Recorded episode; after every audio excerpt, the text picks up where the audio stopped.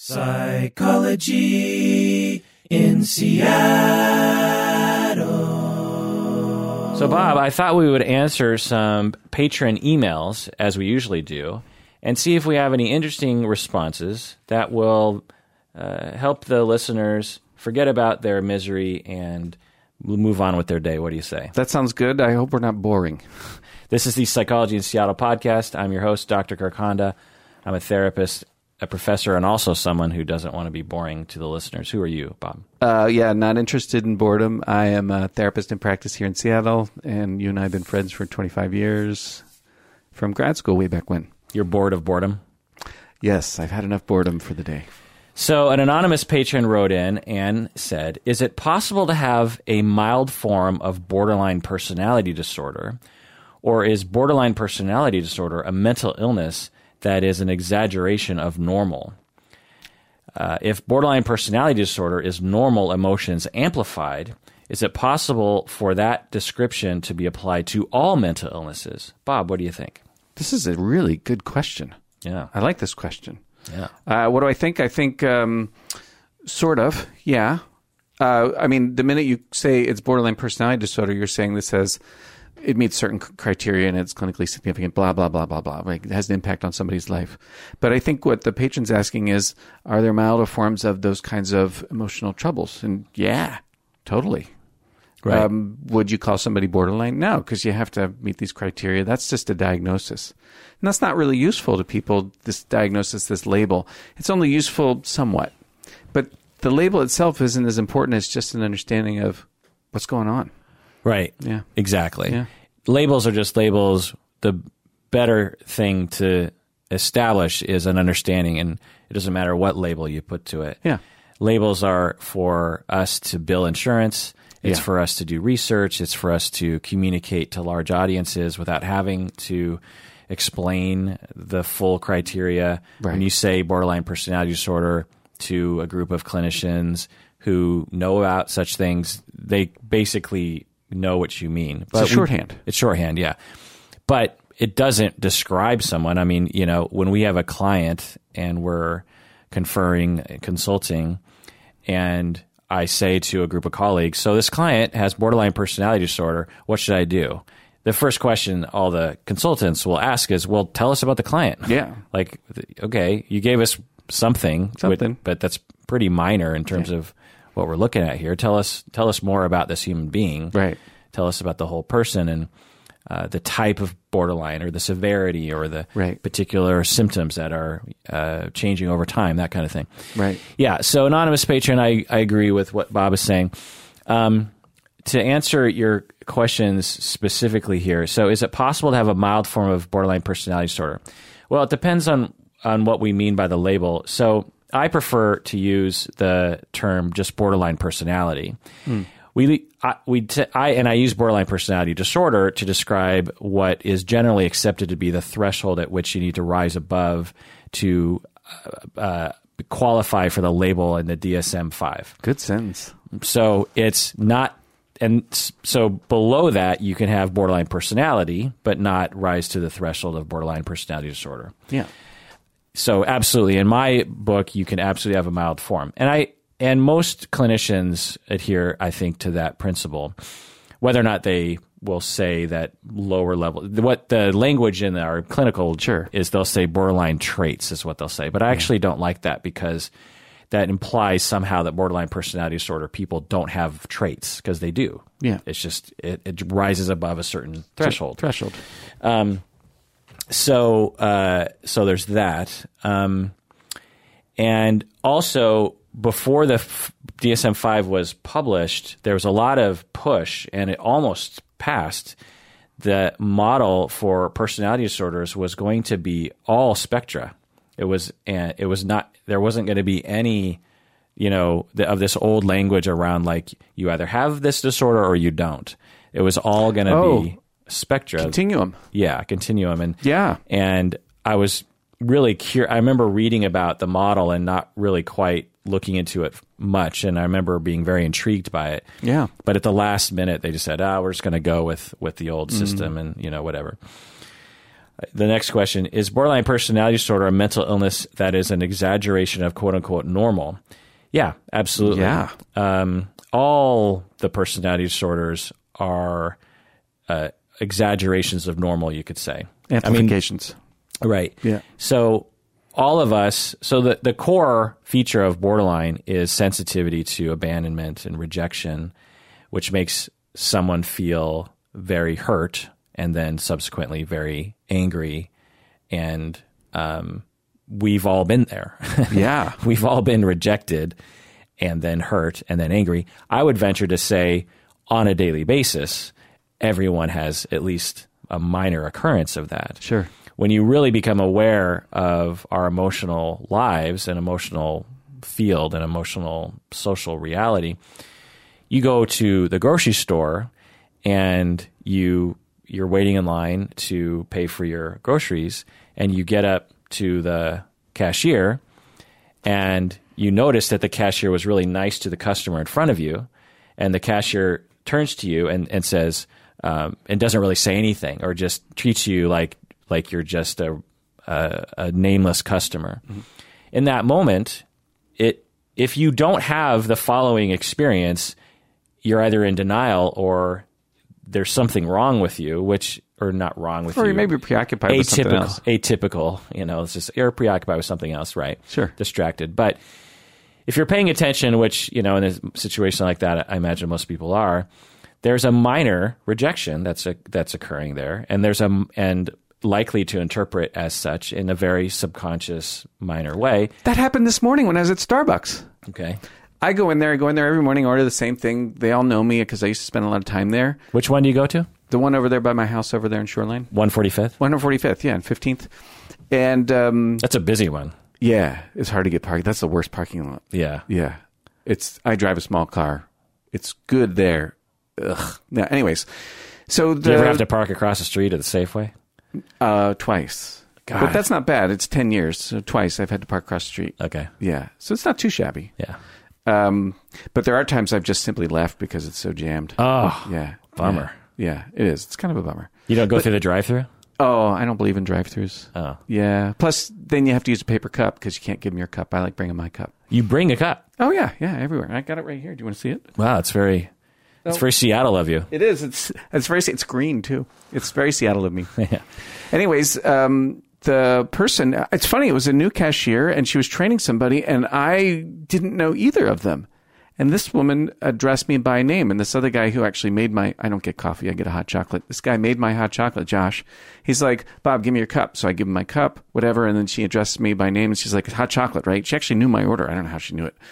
So yeah, it's like yeah, yeah, yeah, and she was really friendly and nice. And um, the guy behind me was new, and she addressed him rather anonymously. And I thought, I wonder if that stings. Yeah. Yeah, Right. So it it of course it does. Yeah. The the severity of it is is the only question. Is Yeah. like how much how much does it sting? right. Is it like 0.1 percent sting, Right. or is it fifty percent sting? Is it going to ruin his day? Right. Or is it or is it so under the surface that you really just don't even notice? And so Hey, I like what you just said. yeah. because those things actually do. They register in your brain, but they might be under the surface. They might be sort of sub sub threshold. I don't I don't love that word, but you know, Yeah. The way you used it, I loved it. The way I'm using it, I'm not in love with it. But it, but if it's un, but but but you know, you're a human being, so of course you're going to be impacted by the things that happen. Yeah. and sometimes they happen below awareness. Right. awareness. That's what I meant. sub awareness. So imagine if they happened 100 times a day, they, Right. would, they would pile up. But if they just happen Right. once or twice, Right. it, it probably doesn't pile up. And there's going to be a minor hurt, Right. a minor pain. And because we are evolved social creatures Right. that are programmed from birth for most of us to Yep. be very sensitive to that and be very wary of that and also to strive to be accepted and liked and secure in our relationships. Right.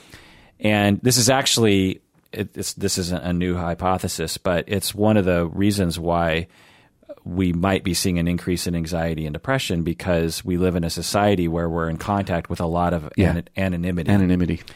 When we don't know if someone likes us or not, and we're not designed for that. No. We're designed to interact with strangers like once a year. Yeah. And and we're probably with 10 of our closest family members and friends when we when we meet these new weirdos. You know, the, think of a tribe. Yeah. And uh, to come into and whereas modern city life now is the opposite. You might go for days without being around people that you really trust. I haven't seen you in a month. Yeah. Yeah. So it's like, how is that? You know, we're in contact with all these. I mean, maybe that's part of the w- reason why you go to the Starbucks because you know the people there. It's part of the It is. motivation. You know? It It's is. like, It I'm going to go see Josh and I, I'm secure. He's a good guy. I, Yeah. I, we like each other. We trust each other. Yeah. So, to answer your question, anonymous patron, absolutely.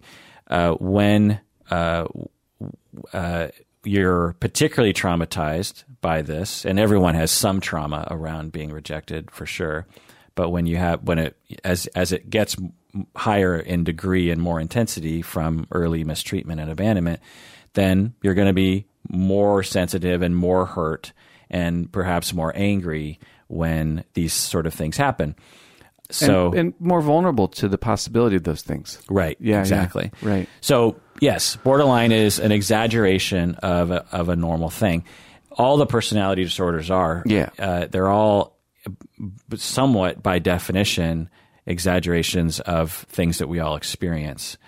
Uh, you know, to give another example, with avoidant personality. Ah, that's what I was thinking. Yeah, we've all been at a point where we felt like, you know what, I just need to distance myself from Right. these people.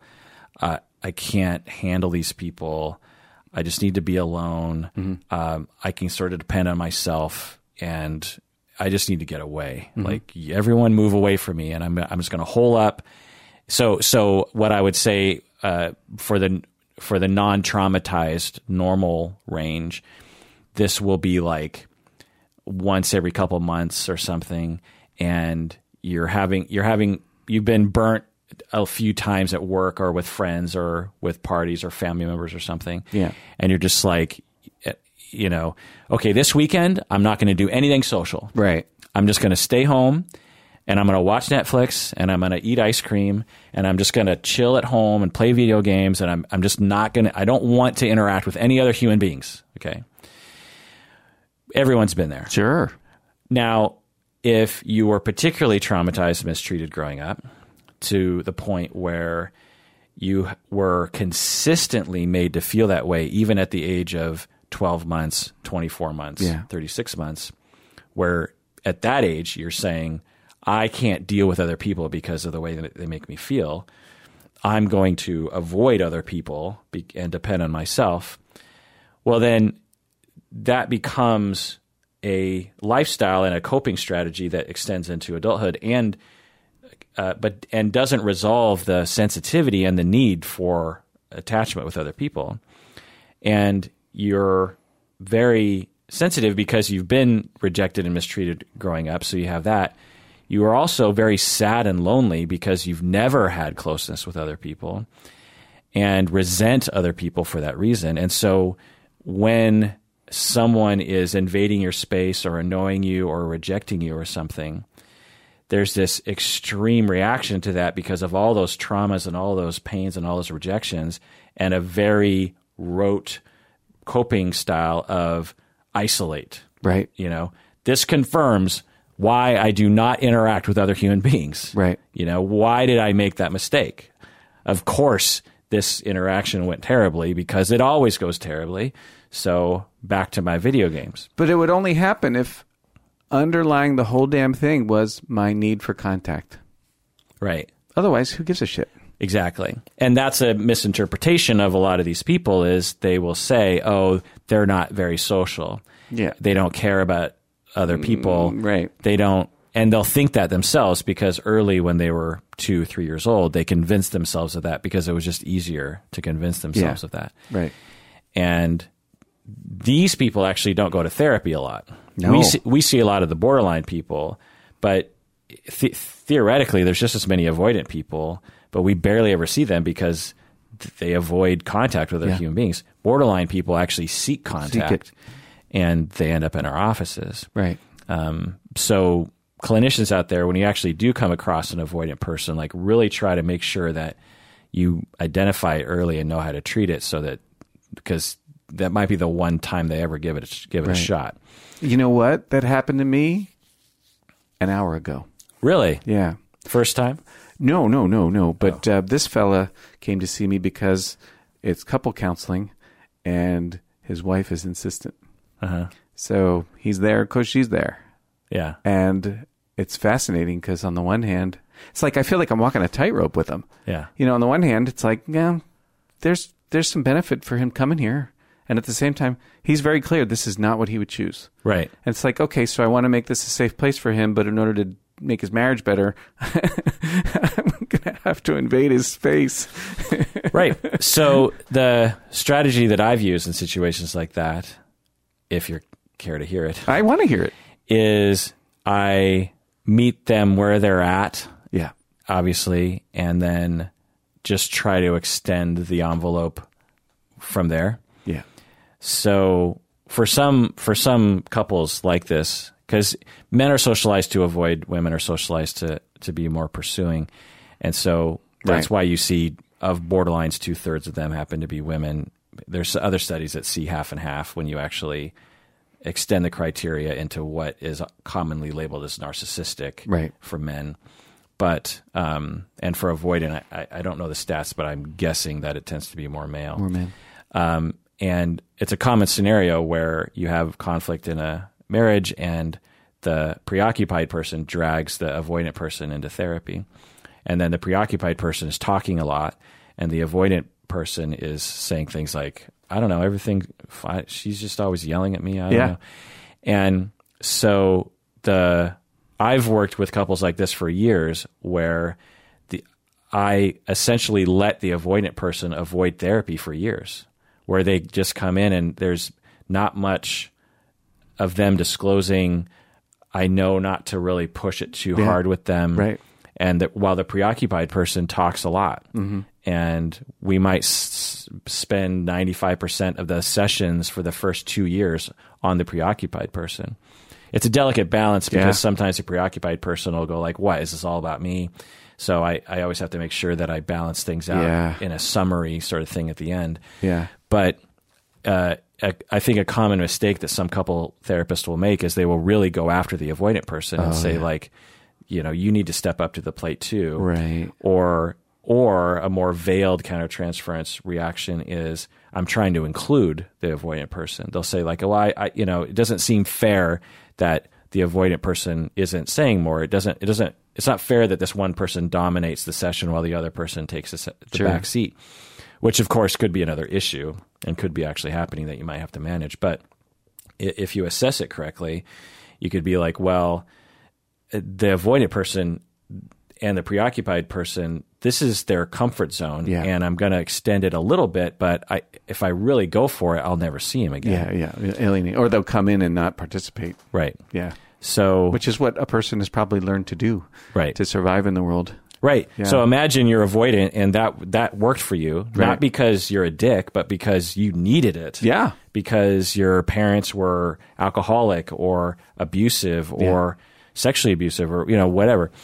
And then you walk into therapy for the first time in your life, you're dragged in there and your therapist just completely has super focus on you, eye contact, asking you how you feel. Just imagine how terrifying that would be Yeah. and how you would really resort to some pretty severe coping strategies to get out of that discomfort. Right. And so, um, you know, that's just something to think about.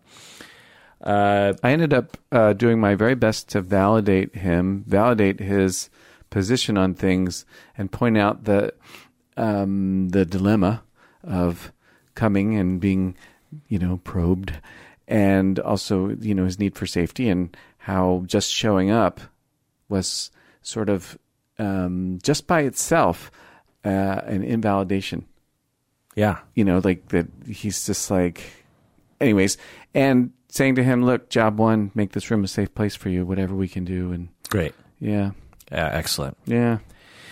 Like that guy. Nice man. Cool. Yeah.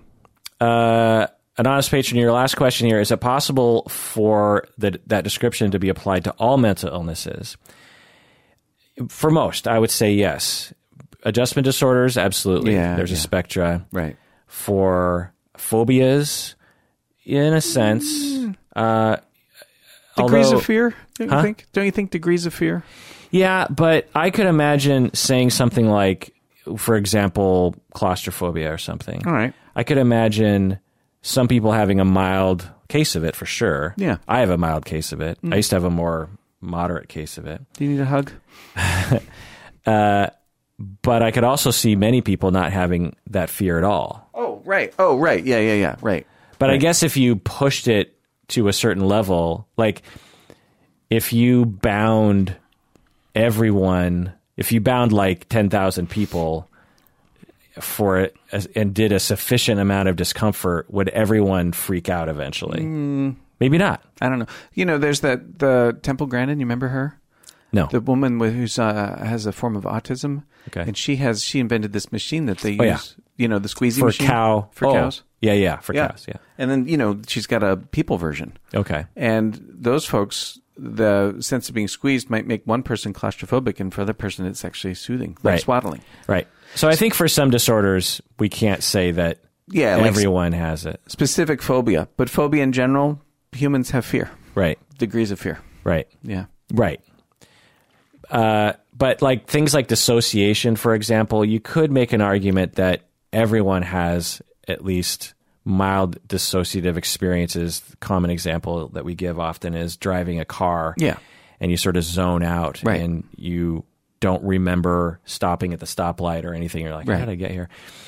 Um, but the I consider that to be quite distinct from the dissociative process that you see from traumatic Right. events early in life. Uh, psychosis is another thing. Oh, yeah, that's probably not a degree thing. Right. You can't really say that everyone is on the psychotic spectrum, really. No.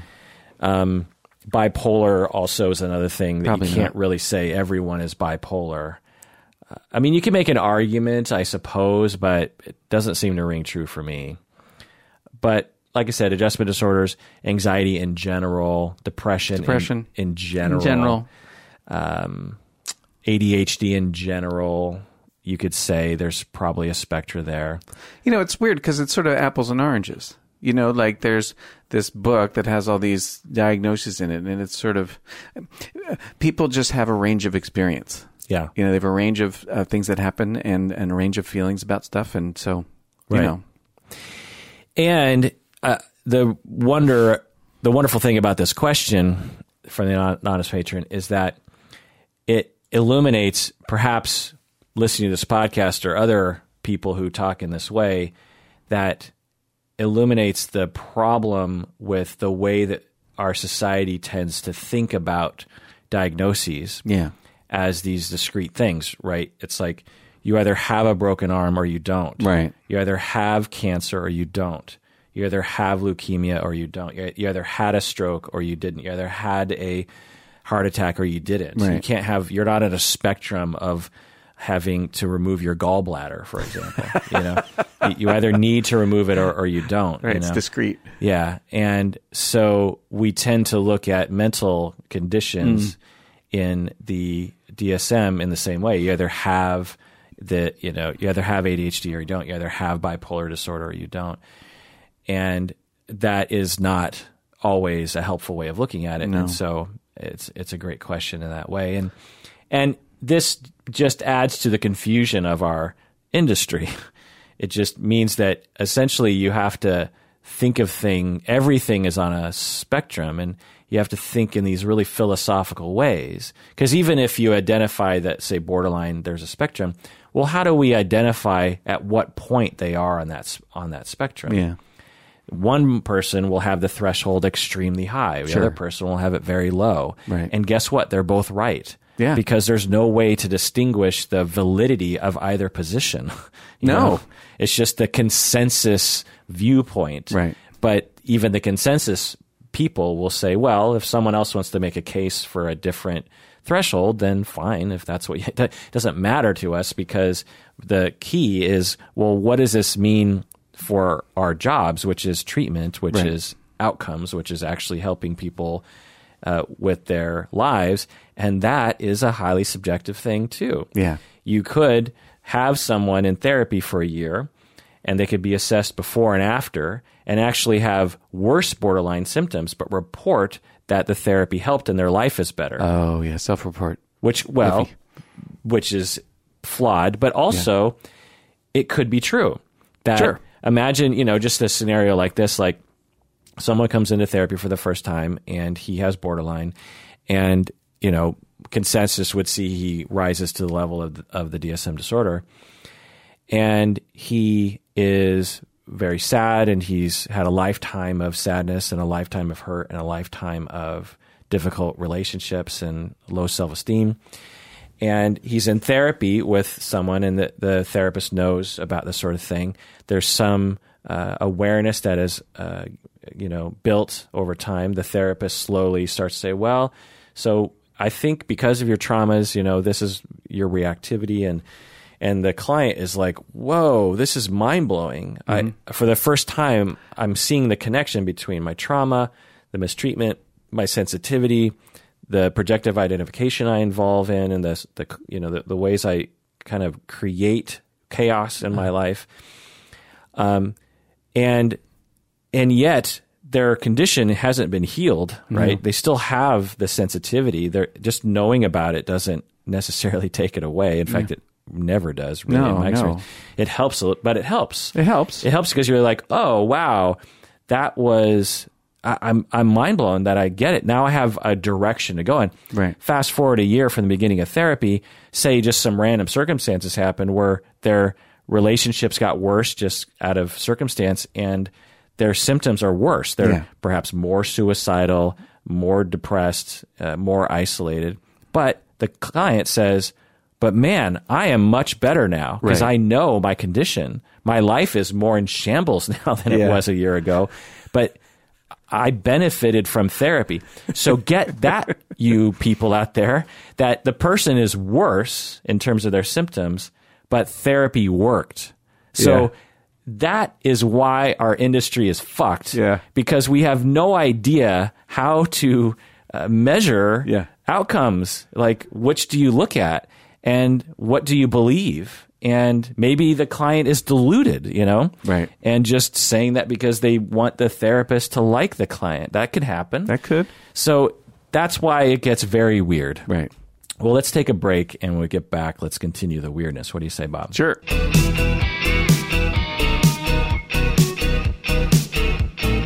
All right, we're back from the break. I have a couple announcements here. Uh, first off, we're starting some new tiers on Patreon on June 1, 2019. So if you're not a patron yet, you want to do so before June 1st because you'll get in on the benefits of that tier at a lower price. Also, we have a new goal that we're trying to reach on Patreon, uh, where w- when we get a certain amount of patrons, we'll have a our third scholarship. Third? our third scholarship. Wow. And we'll have, uh, and we'll also give thousand dollars to Pet Finder, which connects uh, animals that might be euthanized with loving homes. How'd you choose Pet Finder? what? How did you choose it? Well, my cats came from Pet Finder. Oh, right. and I just have I have other friends. Nicole, whom you know, was involved with them as well, and I think my neighbors in when I lived in Lake City were foster parents for animals through Pet Finder because that's what they do. They Pet Finder is a is a foundation, and you know I don't know if you know this, Bob, but to, for the listeners, so an, a pet an animal will be at the Humane Society or something, and people think the Humane Society doesn't euthanize. They do oh, euthanize. Yeah, Yeah. They, they would argue they do it humanely, but the but Humane Society doesn't have the funds to house thousands upon thousands No. of of these animals. Yeah. So what Pet Finder does is they have all these volunteers who sign up and say, "I'll be a volunteer," and then this website, you know, is up, and you can search for these. Like this animal needs a home right away, otherwise it's going to be euthanized. And these foster parents will say, "Well, I'm in the area. I'll, you know, I have an extra room. I'll put, I'll put uh, the animals in there." my neighbor in Lake City had like at any given time like 15 animals, dogs and cats. Really? In their house. Yeah. Wow. They their their kids had all moved out. Yeah. And so they just had all these extra rooms and Yeah. like each bedroom had its own like little ecosystem. and uh, you know, fun. feeding all of them. But it was it was really fun, you Yeah, know, yeah. 'cause Yeah. there are all these little creatures running around and and then while they're in foster care they're still on the website waiting to be adopted and some animals would be there for a week and some animals would be there for a couple of months or something and Yeah. and then if they're nearby then the foster parents would either drive the animals over or you know so it's this grassroots organization where there's all these volunteers and when you give them money then obviously that helps with the website helps with their admin and also helps with getting the animals uh, their medical treatment, their vaccinations, you know, they're getting fixed or whatever they call it. What, are they- what does uh, Bob on um, The Price is Right say? Bob Barker. Bob Barker. Uh, Get get, your- your, pet spayed and neutered. I think uh, the new guy, Drew Carey, he says that too, just to Just to keep the continue the- legacy. yeah. I thought he was going to suck, but he's pretty good. Is he good? Yeah. Yeah. Also, uh, our second scholarship is ready to go. So go to our website. The due date is June 30th. Last time with our first scholarship, we only had, I don't know, 20 to 30 applicants. So your chances of getting it are pretty good. And the scholarship is $2,500, $2,500. That goes a long way. Yeah. Doesn't go that far when you're in graduate school, but, you know, it can definitely help, right? Goes twenty five hundred dollars far. And then the third one, what's the what's the goal for the third one? Uh, the third one is 1,500 patrons. Wow, where are we at? Uh, we're 14 right now. I think we're at 1400. So Wow. yeah, so it's getting there. Uh, anonymous patron wrote in. I recently revealed to my therapist that I developed a crush slash erotic transference for him. Oh, I feel that therapy had been helpful for me up to that point, but his response was rather strange. Well. I have been having issues with my boyfriend, and lack of communication is killing our sex life, all of which had been discussed for the previous five sessions or so. After we briefly touched on the topic of transference, I revealed to my therapist that I had been casually browsing dating sites about actually without actually talking to anyone on those dating sites. My therapist said something that has been bothering me for almost a week afterwards in response. So, just to make sure that this is clear, she told him that she had a erotic transference for him, had a crush on him, and then uh, then she says, "I sometimes I browse dating websites, you know, thinking maybe I'll break up with my boyfriend or something. You know, maybe she's saying that." My therapist said something that was uh, strange. He said that he probably shouldn't mention it, but back when he had used dating sites, he had matched with a former client and didn't know how to react. I thought that was a strange anecdote to share with a client who had just revealed that they had a crush on him. Also strange that he matched with a client at all. Surely he'd recognize her before swiping right. Am I crazy for not understanding or for not seeing what therapeutic good there was in telling me that story? Bob, what do you think? Um, I don't know black and white, good, bad, or whatever. It clearly it's having this impact. Talk about it. Talk Yeah. about it. Take it to therapy. Talk about it. Talk about it.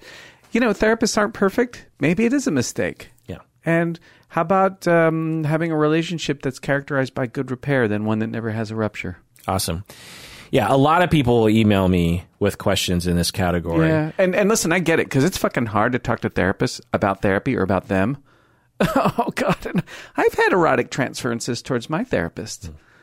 Ugh, it's embarrassing. Did you bring it up? Oh yeah, yeah, yeah. Was it awkward? Oh yeah, yeah, yeah. Everything is cracked up to be How did they react? matter of factly. I think she just said, "Yeah, I know." Meaning she already knew? Uh, I think she must have, yeah. And I said, you know, I feel really bad about it. And it's just me feeling really bad about it is a therapeutic value. Like that's sort of something that happens for me. So it's worth talking about. When it here's live and in the room and woo right now, like because on the other hand, it's nothing to be ashamed of. So I have shame, but there's nothing to be ashamed of. No. Like what an opportunity this is. Did she react in a therapeutic way? I'm thinking. I mean, she didn't react in an untherapeutic way. I'm just trying to remember what actually she did. Let's see. She uh, she said, "I know." Yeah. Uh, she stayed matter of fact. I I don't remember exactly exactly. How, it was a while back. I don't remember how she reacted, but I don't have any bad feelings about the way she reacted. So I think it probably was good. Or it was neutral, It was neutral. Yeah.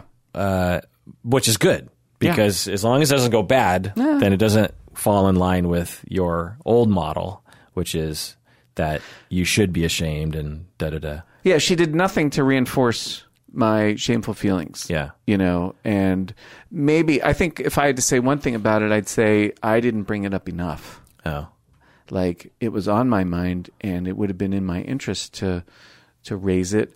Um just to I don't know, work it through if that's a way to put it or yeah. You know. Well, the mechanism at play is, in general, I don't know if this is true for you, Bob, is that the person, the client, because of their relational traumas, is experiencing a an outpouring of attachment energy towards this individual because this individual is a trustworthy, secure person. Yeah. And so the feelings that have been pent up waiting for someone to please come and love me and care for me just are unbridled as they just gush toward this individual. They're just and often it's just that one person. There's there's like no one else in this person's life that Yeah. this energy is going towards. And along with it, I kind of I guess in the gushing analogy, I, I sort of think of it as like uh, when you have a gushing river, like it erodes the side of the of the it, you know you'll see like a like a water like what do you call it like when there's a flash flood Yeah. you'll see like trees and rocks getting Yeah. like carried down Washed down, yeah. well it, it brings along eroticism Sure. along the way because it in a situation where it's it doesn't really make any sense and the client isn't thinking yay i want to feel erotic toward this person what they're uh, what they're really thinking or what their baseline thinking is i want this person to make me feel like i'm loved. I want them i want this person to make me feel like i'm worthy. I want this person to notice me and not pressure me to be something else. But and so that's all there and that's all wonderful and sort of um, non-awkward i'll I'll say.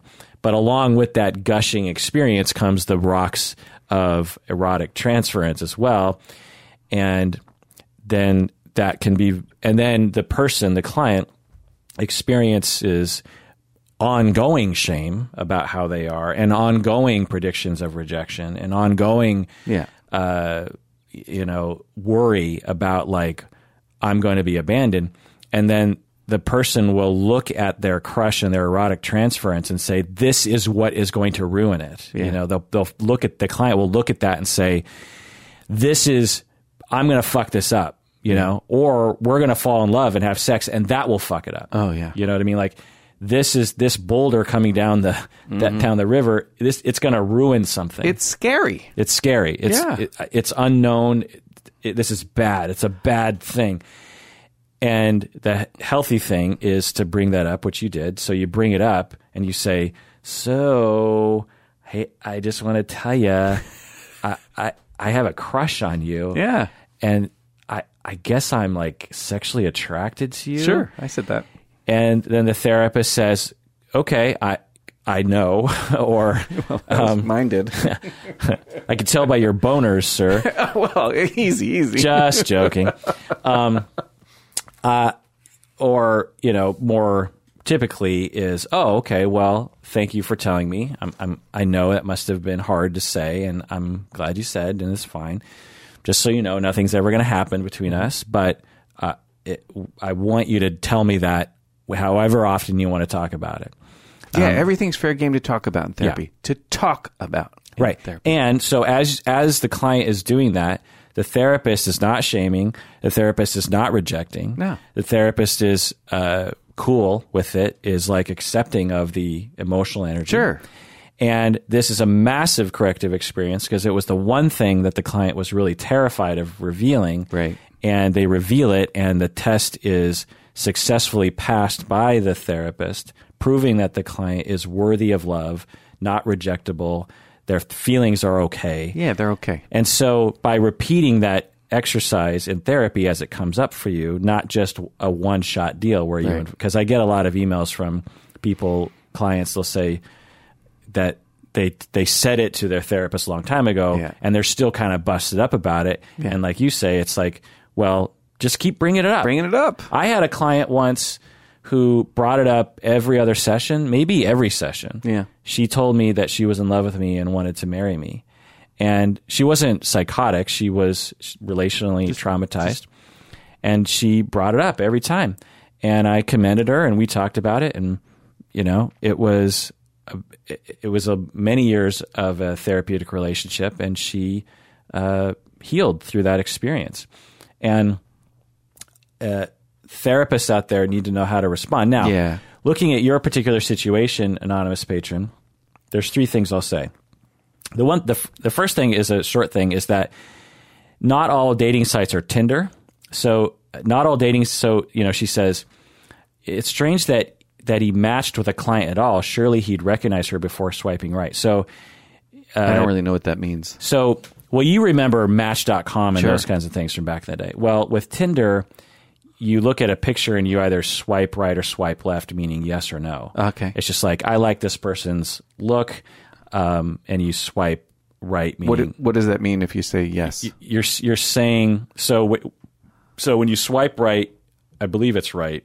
When you swipe yes, you're saying, I'm interested. Oh. If the other person, while they're looking at their f- feed of different people, Oh, they- and if they also swipe to the yes, yeah.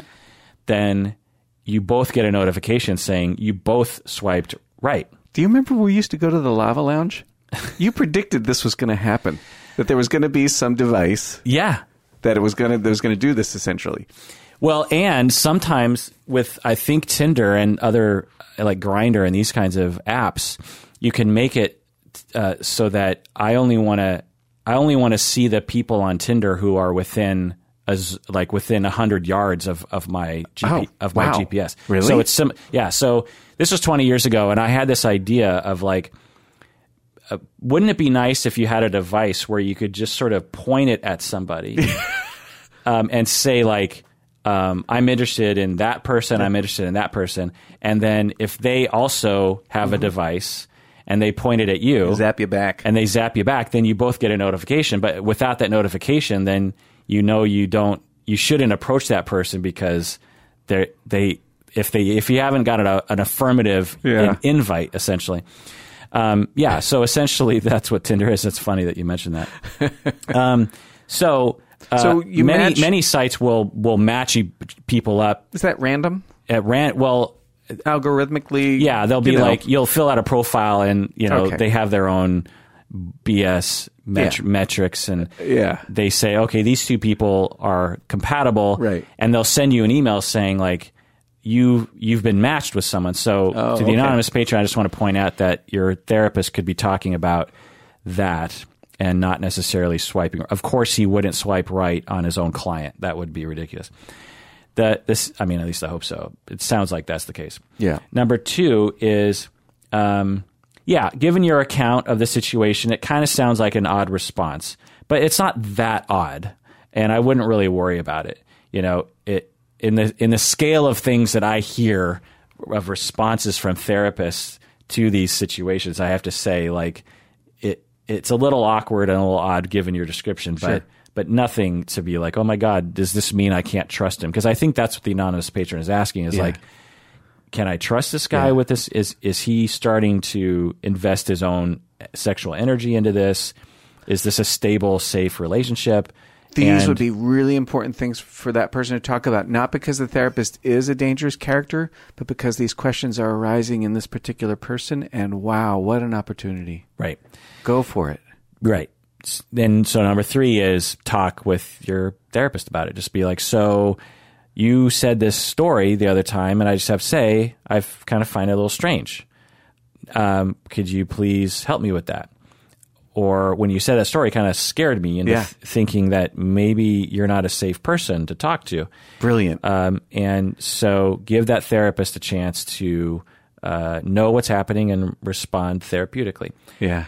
Having said that, I have to say, I have read so many horrific emails from clients talking about therapists who don't know what they're doing in this area that it it just worries me when I when I give that advice because I can't depend on this therapist to have an idea about how to respond to this sort of thing. I mean, it Yeah. sounds like things are going well. Right. It sounds like he had. I mean, uh, we're just going from this person's Yeah, what do we know? description.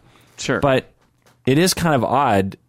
You know, your your client is like, I have a crush on you, and uh, blah blah blah. Okay, end of paragraph. You know what? I've been on dating uh, websites Yeah. and blah blah. And then he's like, Oh yeah, you know, one time I I got matched up with a client once. Like that sort of it seems like a non sequitur. It, yeah, and and it does make you think. Like, Yeah. oh, what was happening inside that person at that particular time when they said that thing? Like, what is it? Exactly. Is that a way to? Is that an expression of um, interest? or an expression of I'm occasionally on dating sites. Right. If you see me on those dating sites, I'm just telling you like it's not a big deal and I want you to Oh. know that it's okay that Like it, an, an attempt to reassure. yeah, like you might bump into me on dating sites. I could see a, a therapist flubbing that, you know. Oh, I'm so glad I don't have to deal with that. Uh, all right, moving on. Another anonymous patron wrote, "As someone with OCD, I mm. appreciate when you when you've talked about why people shouldn't say they're quote unquote so OCD because they like things to be orderly, etc. oh, right. I also have PTSD, and I keep hearing you say things like that you still have PTSD from things like graduate school, internship, and other kinds of situations." Oh, would you consider either stopping or you know stop using that term or talking on the podcast about about why it's okay to use diagnostic labels in these instances. Wow. is it entirely possible that it's that it's totally appro- it's oh it's entirely possible that it's totally appropriate and i'm just overly sensitive. Hmm. I'd love to hear your thoughts on the topic since it's something i hear tossed around by students in my graduate program as well. So yeah if that's how i'm coming across that's awful. If i'm coming across like i'm just saying oh my god i'm so ptsd i'm freaked out and i'm Yeah. and i'm just using the label in this very flippant way Yeah. that is an awful, awful thing, and I'm really sorry about that. Yeah. I don't remember exactly every time I've used the term, but let me tell you, I actually have PTSD from grad school. Are you still troubled? Yeah, No shit. yeah, absolutely. What happens? If I get triggered by certain people Yeah. who, like, there are, like, my hands. So, just to give you an idea of my physiological PTSD, Sure. as I approach the topic about topic, about talking about this trauma Yeah. that I went through in graduate school, my hands start to sweat.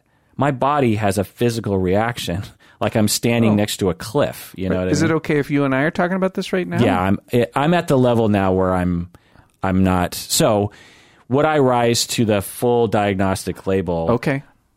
Maybe not. But I don't know. Is- I, I, I, I find that using PTSD as a thing that can only refer to a severe case of PTSD, I find to invalidate a lot of what we might say minor cases of PTSD that are very real. And I'm not going to walk around going like, um, I need a ton of support or something around this. But I think, in my estimation, most people have minor forms of PTSD, Right. maybe regarding very specific things. Right. And to me, the the key feature of PTSD is as you approach the memory, or Right. essentially the memory of Yeah. something, your body has a physiological response to that. That's a really nice, succinct way to put it. When I think about garbage trucks, I just saw one drive by. Oh. I don't have any physiological response to that in Not terms of like fear or distress. Yeah. But when I think about certain professors that I had to endure the Yeah. abuse of, certain supervisors that absolutely emotionally abused me when I was in my early career, Yeah. when I think about certain students that I had to be with Mm-hmm. in graduate school, this is all during my doctorate program, by the way. It Right. wasn't during my master's. yeah. We were cool then. Yeah. I have a physio, you know, my hands are sweating even more now. And if I really went Mm. down this road and really started to go into the material, you'd hear my voice get upset. You'd Yeah. hear I would start to sweat a little bit. My mood would become really bad. I, I'd, I'd I'd feel myself sort of slumping into a funk. So when I say I have PTSD, I, now I don't know about every time I've used the term in the podcast, but I suspect that when I've used it, at least most of the time, if not all the time, I'm using it legitimately. Yeah. Now, I'm not debilitated, staying at home, having to take medication, you know, in desperate need of Right. support, dissociative, you know, like that's, I'm not at that level. Yeah. But I have a physiological response Right. to memories that Yeah. are distressing to me. So, You know, one of the ways I talk about that is uh, I say, "Oh, it's a trauma response." yeah. right? And you know, it sort of goes to the thing that we were talking about earlier: is like, are there milder forms of borderline personality disorder? What is borderline personality disorder? That's a label, right? So I I, I really like what you're saying here about um, not wanting to invalidate a response that doesn't meet certain criteria and say, well, oh, that doesn't count because that's not you know it doesn't check X, Y, and Z boxes. And I actually really appreciate what this patron is saying. It's sort of like, well, that is a real disorder, right? I mean, it seems like both of us have a point. Totally. Yeah. Well, I think the main point that I'm getting from it is when I use the term like I still have PTSD from graduate school, mm-hmm. I need to clarify I actually have mild PTSD from graduate school. Yeah. I'm not just saying it in the colloquial sense that it was troubling for me Yeah. and I don't like it. Yeah. This isn't glib or flippant. This is Right. like, this is true for you. Right. I mean, this is not true for you. That sounds so fucking bullshit. This is true. Yeah, thanks. I mean, I didn't pick up on that, but yeah. Anonymous patron along these lines wrote in, I have a I have been contemplating on how to write this email for a while. You never like to see the beginning of that email, the beginning of an email starting with that. I've been contemplating on how to write this email for a while. This is a mm. different patron. It is in regards to your mention of bipolar disorder in your podcasts. I have listened to a lot of your podcasts, current and older ones, that have and have learned a lot from your insight as a mental health professional on various psychological subjects, and enjoyed your podcasts that are purely entertaining regarding movies, etc. It is bothersome to me that most of the time when you reference bipolar disorder in the podcast, it's as if it's as, it's as if those of us with it are untreatable or are so seriously ill that we are somehow categorized differently. Even in your recent podcast, when discussing infanticide, you referred to the fact that a reason a mother might throw her baby away would be due to her suffering from bipolar. Uh, end of email. Uh, again, if that is what I am coming across as saying that's awful and I apologize, and I absolutely could see it being reasonable to walk away from some of my occasional because I, I it's pretty rare that I go into depth on bipolar, but my occasional dropping of the label, and you know if if that is the message I'm giving across, which I'm guessing is a reasonable thing to receive, I sincerely apologize for that. That's awful. Yeah. Um, but I, I, my explanation or excuse or something is that when, or so my explanation. Well, I'll start with my what I need to adjust. Again, when I use bipolar as a label, I need to expand on that a little bit. If I'm just going to drop that in, I have to expand. Like if I was to, so in the podcast where I was talking about parents who who kill their newborn infants, which is a horrible thing to think about or oh, talk yeah. about. Awful. I was looking at the research, and I think at some point it was like serious mental illness was one of the factors that could lead to it. Now, the vast, vast majority of people with serious mental illness that have children do not kill their babies. Of course. But according to the research, might be kind of a factor some, with some people. Um, certainly not the only factor that could that's been identified. You know? Oh, is this one of those? Um, if um, if I have bipolar disorder, am I a threat to my kid? If I'm a threat to my kid, does that mean I have bipolar disorder? You know how like you can go both ways with that thing, and one doesn't really have much to do with the other. Right. It's sort of like when you have psychosis, you're slightly more likely to commit a violent crime. Yeah. But the vast, vast majority of people who commit violent crimes are not psychotic. not psychotic. And the vast, vast majority of people who are psychotic do not commit violent crimes. So just because you're you have a slight Yeah, increase in, in risk, Some then overlap. it, it, pe- because people don't really understand statistics, they'll interpret it as Right. psychotic people are violent. Are violent, which is, of course, the supported by the cultural stereotype and stigma, yada yada yada. Right. It's sort of like a, a more uh, stark example that most people can relate to is being male means you're slightly more likely to go on a killing spree because Oh, right. because killing sprees are majority men. Yeah. But should we look at all men as if they're about to go on a killing spree? Yes. So, and I bet you the statistics, I don't know. You could say, I, I'm guessing that the statistics, you could actually have a conclusion that would say, if you're a male, you're 50 times more likely to go on a killing spree. Sure. Or maybe 100 times. Which looks significant. which is like, holy crap. Wow. If you're male, you're 50 times more likely to go on a killing spree. Wow, I should be afraid of men. It's like, well, no, because the vast, vast majority of men do not go on killing sprees. Well, it's 50 times more than what? Point zero zero zero zero one. You know what I mean? 50 times more than that isn't much. Right. So uh, when it comes to bipolar, you're slightly more likely to kill your child if you have a serious mental illness, like severe bipolar, which is Right. one of the things I need to say. because Because the thing about this is is that bipolar, as we've been saying, is a spectrum. There are most people that I've treated on bipolar are in a category of they were diagnosed long ago, they have been taking medication, and they have some mild ups and downs, but they're living regular lives. And, and some people on medication with bipolar have no symptoms. They're, They have some side effects from the meds. They need to do uh, blood checks for their kidney function with lithium every once in a while. But they're everything's good, and and it, it was as if they never had the disorder. So when I say something like being bipolar can lead to, you know, if the implication was Yeah, like right. bipolar people kill their babies, like that's an awful thing to Ugh, say. terrible. Um, so you know, I I apologize for that, and I could absolutely see someone walking away with that impression, especially given the stigma around bipolar. And so I just want to uh, point that out and apologize for that one. Um, any thoughts about that, Bob? No, I like what you're saying.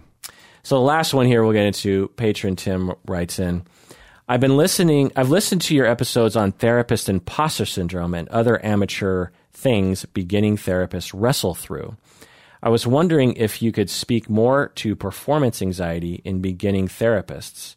I've been experiencing this a lot lately as I'm working with mandated clients Oh. and feel like I have to keep them engaged somehow. Wow. Bob, what do you think? Well, that's rough. Yeah. What's amateur mean?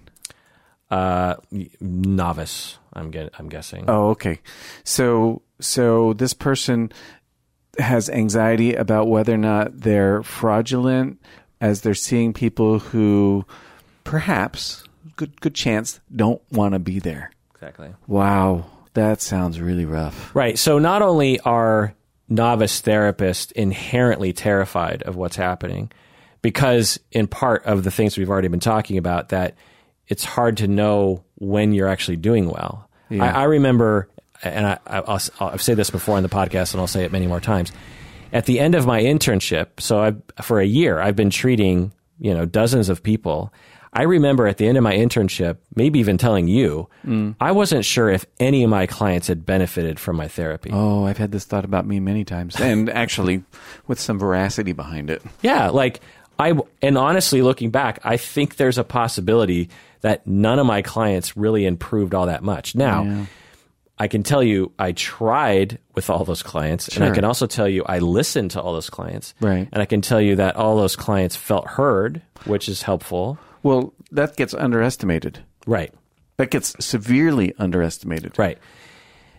But at the same time, it was really hard to know if that was worth anything. Right. You know, I, I, I, I would hear my mentor saying it's worth something, keep doing it. Sure. But I, it wasn't, I hadn't really internalized that No. yet, you know? Yeah. So you have all those things going on, and it's a very complex job with 400 plus theories guiding us and Oh wow. so many different you know you're getting pulled in all these different directions and you have like tremendous countertransference that you're probably just beginning to understand Right.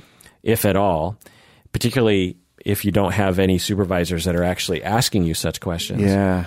And yeah, it's a freaky ass job, man. It's freaky. Take it from us. We're into it 20 plus years. Bob, do you still freak out? Oh, not not since yesterday. yeah. Yeah, I freak out. I mean, freak out, that's a bit strong, but I get anxious all the time. In fact, Yeah. I was at a training a year ago, and a teacher, very lovely, lovely, gosh, she was amazing, uh, couple counselor. She's like, I've been doing this for 40 years. I still get nervous every time a new client, a new couple walk into my office. She's like, it's just part of the deal. Yeah. Right. But I, I got to tell you, I can't imagine what this young person's going through with mandated clients. That's, to, uh, that sounds very difficult. Right. That's the key here. And this is something that I fucking go ballistic over. So if you, Tim, do not have supervisors or instructors that are telling you what I, what Bob has alluded to, and I'm going to go into more detail on, then you are being mistreated. What you need to be told, Tim, is that when clients are coming to you mandated, many of them don't want to be in therapy with you. It is not your job to convince them to want therapy. Hell no. It is not your job to make the session useful to them. Nope. It is not your job to get them to buy into therapy and engage in therapy. That is not your job. At what point did you take a class on how to manipulate other human beings to want to be in therapy with you? Yeah, and and it's also not your job to have some kind of report to whoever the powers that be are, ju- judge or ju- judicial, whatever it is that you got to report to. It's not your job to report something fucking favorable. or even your own supervisor. Yeah. I, I know people who have supervisors and they, you know, the client, the intern has mandated clients and the supervisor is like, well, why aren't you engaging them? Be- because the supervisor has an incentive because the supervisor has a boss that is trying to make money. Yeah. And the boss is like, the more people we can engage and, you know, the better for our bottom line. And also, Yeah. we're, we're contracting with the state for these mandated people and Hey, we, right. we need to treat them. Right. And so Well- they'll they'll pressure the supervisor who pressures the intern to pressure the clients to want to be in therapy. What is treatment though at that point? When somebody's forced to come in, what is treatment? Because it ain't like it is if somebody's walking in voluntarily. It's not treatment. It's not treatment. so so what are, what actually it's is prison. It's a sentence. what's this guy's job? Like what actually is his job? Because it isn't the same as my job. No, and I've had. I mean, you've had mandated clients before, right? Uh, oh, Two and not in twenty five years. Oh man, I had so many. Like as a family therapist, Oh yeah, you get a lot of You get a lot of 'em, right. mandated kids, Yeah. and parents for that matter. You know, CPS, this kind of thing. It's awful. And early in my career, I came to the realization. I don't know how. Maybe someone helped me with this. Is that I was like, okay, if this client's mandated, I'll give it kind of some effort. I'll you know I'll give it some some effort without expectations mm-hmm. for, to engage with them. But if it doesn't work, then fuck this situation. This is not why I entered the field. I did not enter the field to convince people to be in therapy with me. Sure. I entered the field to open my door and say, who wants help? And if you don't want my help, please do not waste my time. And so, Tim, you're probably in a situation where you have to treat these mandated clients. You're forced by your boss. Yeah, you don't have a choice. Poor guy. But, but you do have a choice in how you look at it. Yeah. And you do have a choice in the shame you incur when these clients don't engage with you because they see you as a probation officer. Right. You do have a choice to push back a little bit on the supervisor if you're getting any pressure and say, well, I know that therapy is supposed to be voluntary. That's what I learned in graduate school. That's what my podcast talks about. And so, you know, I'll give it my best shot. But if the client doesn't want to be in therapy with me, there's nothing I can do about that. And We can talk about that. we can talk about it, but you know, I'm not gonna I'm not gonna go home feeling like a piece of shit because of it. Well, yeah, think about it from, from the mandated person's point of view, though. Like somebody's looking over their shoulder is going to be poking around in their life and is going to want information about what's going on in their life. You are not safe to walk into a counselor's office if somebody else is looking over your shoulder. So these poor mandated people, and I get it. I mean, it's not as simple as. Let me restate. These folks that are mandated for treatment do not feel safe. Right. Why should they? Right. So why should they be open, vulnerable? Why should they engage? There's no incentive other than to keep the man off their back if that's what it is. Yeah. That's not going to make anybody safe enough to do something that they otherwise might do if they were volunteering. Volunteering. So Tim's in a really difficult, difficult spot. Right. So what I tell people to do when they're in this situation is to be extremely clear with your clients Yep, and clear. say and say something along the following. Um, depending on your role and depending on what your supervisor is making you do, but if I was your supervisor, I would say, tell this to your client. Look, I know you're mandated to be with me, Right. but I have to say, I got into this field because I wanted to talk with people who wanted help. This is a good sentence. and I- get that you you have to be here, and to tell you the truth, I have to be here too, because this is part of my job, and I'm I'm not going to play games trying to trick you into want want to do therapy, but I I want to tell you that therapy can be a really helpful thing in the following ways, and maybe you list a couple ways. Um, and the other thing I'm going to tell you is if you say something that's incriminating to you, I'm not telling anybody about that. You know, so people can come in because they were caught by CPS abusing their kids. They can come in mandated. They can be mandated therapy because of drug abuse at school. Mm-hmm. They can be mandated treatment because of a criminal offense. Mm-hmm. They can be mandated treatment because of a custody battle and and so on. And when I get those clients, I say, I am not going to tell the judge or the parole officer or your parents or any, I'm not going to tell anyone anything unless you want me to tell them. And if they, and if they ask me to tell them something, I'm going to say, I, I am only legally obligated to tell you what, to, to give you my file. And client, I'm never going to put anything in my file that is going to incriminate you because I am not an arm of the law. I'm not an arm of your parents' authority. I'm not an arm of the court or the school or I am me. I'm a I am my own world and ethics and laws protect me against having to do anything with those people. I am not a shill for those people. I'm for you. And if you want to use it, great. And if you don't, great. But know that you could tell me anything, and I swear to you, I'm not going to tell anybody about that.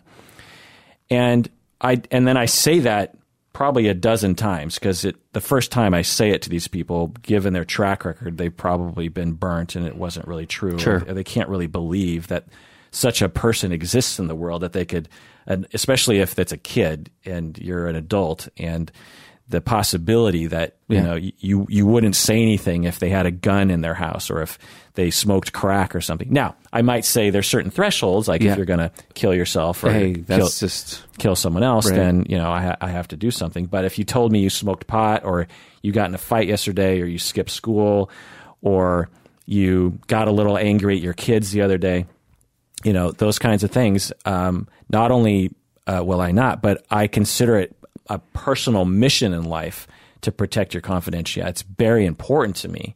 Like me personally, even if you don't care, your confidentiality means a lot to me. And I find that therapists, one, don't know that they can say that. Two, they don't know they're supposed to say that because they're being pressured by all these external institutions, which frankly can go to hell because we're therapists. We're here to help people. We're for the people. We're not for the law. We're not for the cops. We're not for teachers. And, you know, we're not authorities.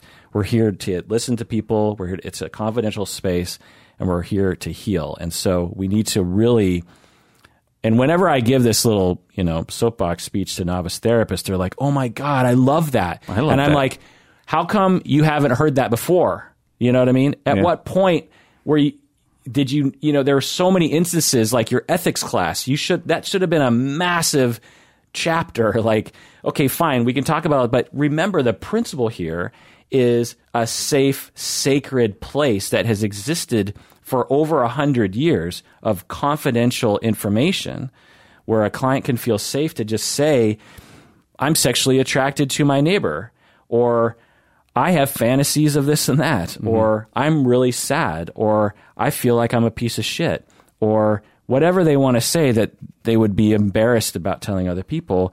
Therapy is a sacred, sacred place that really doesn't exist outside of like the church, you know, like Yeah, your right. relationship with your priest or something. Right. You know, these are very sacred, important relationships that you know we have to hold on to, and you can't let the court or your supervisors interfere with that. In my view, now Tim, your supervisor might not know any of this, and so you might be kind of backed up against the wall. But understand that you have that available to you. I guess one of the things that I tell so if I have if I have an intern who has a supervisor who is so if if patron Tim's supervisor is pressuring him, a lot of times what I'll tell if I'm also a supervisor, I'll say to Tim, look. Say yes to your supervisor, but do what I'm telling you to do. Pragmatic. because uh, you know your clients come first, not your supervisor. You Mm-hmm. know, and if your supervisor finds out and fires you, well, you get to sleep well at night. Yeah, I was just going to say, you sleep well at night. Uh, any final thoughts about that, Bob? no, good, good uh, soapbox. Well, that does it for that episode of Psychology in Seattle. Thanks for joining us out there. Please take care of yourself because You deserve it.